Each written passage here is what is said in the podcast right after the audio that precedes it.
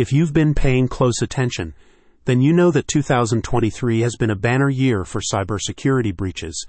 And you know what a big problem that is.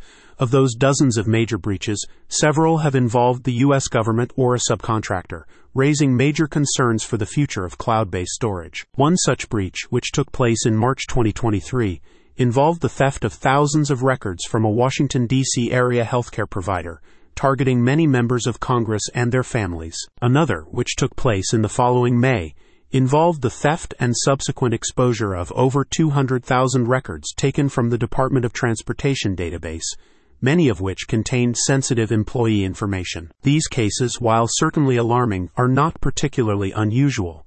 Government level breaches remain relatively rare, but similarly scaled cyber attacks happen nearly every day in the private sector, both domestically and abroad, leading to billions in losses annually. To quell the rising tide of cybercrime, Azure IAM is offering their services as the premier security architecture firm for clients both public and private.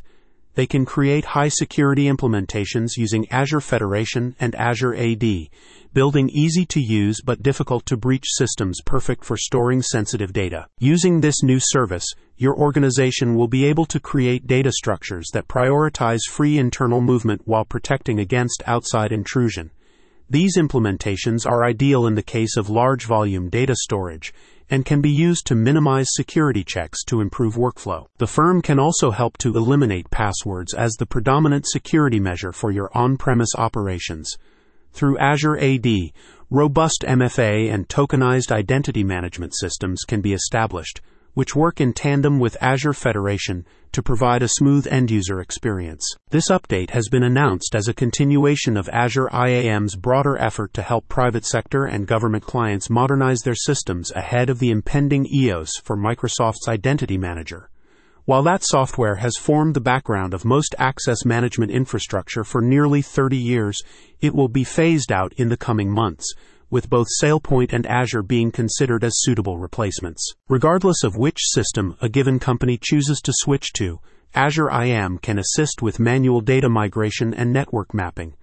Forefront Identity Manager, which was previously used to automate the migration process, was made unavailable in 2021, which is why Azure IAM are offering their manual migration services to fill that role. When you partner with Azure IAM, you can prevent a wide range of vulnerabilities, including phishing, password spray, impersonation, and brute force attacks.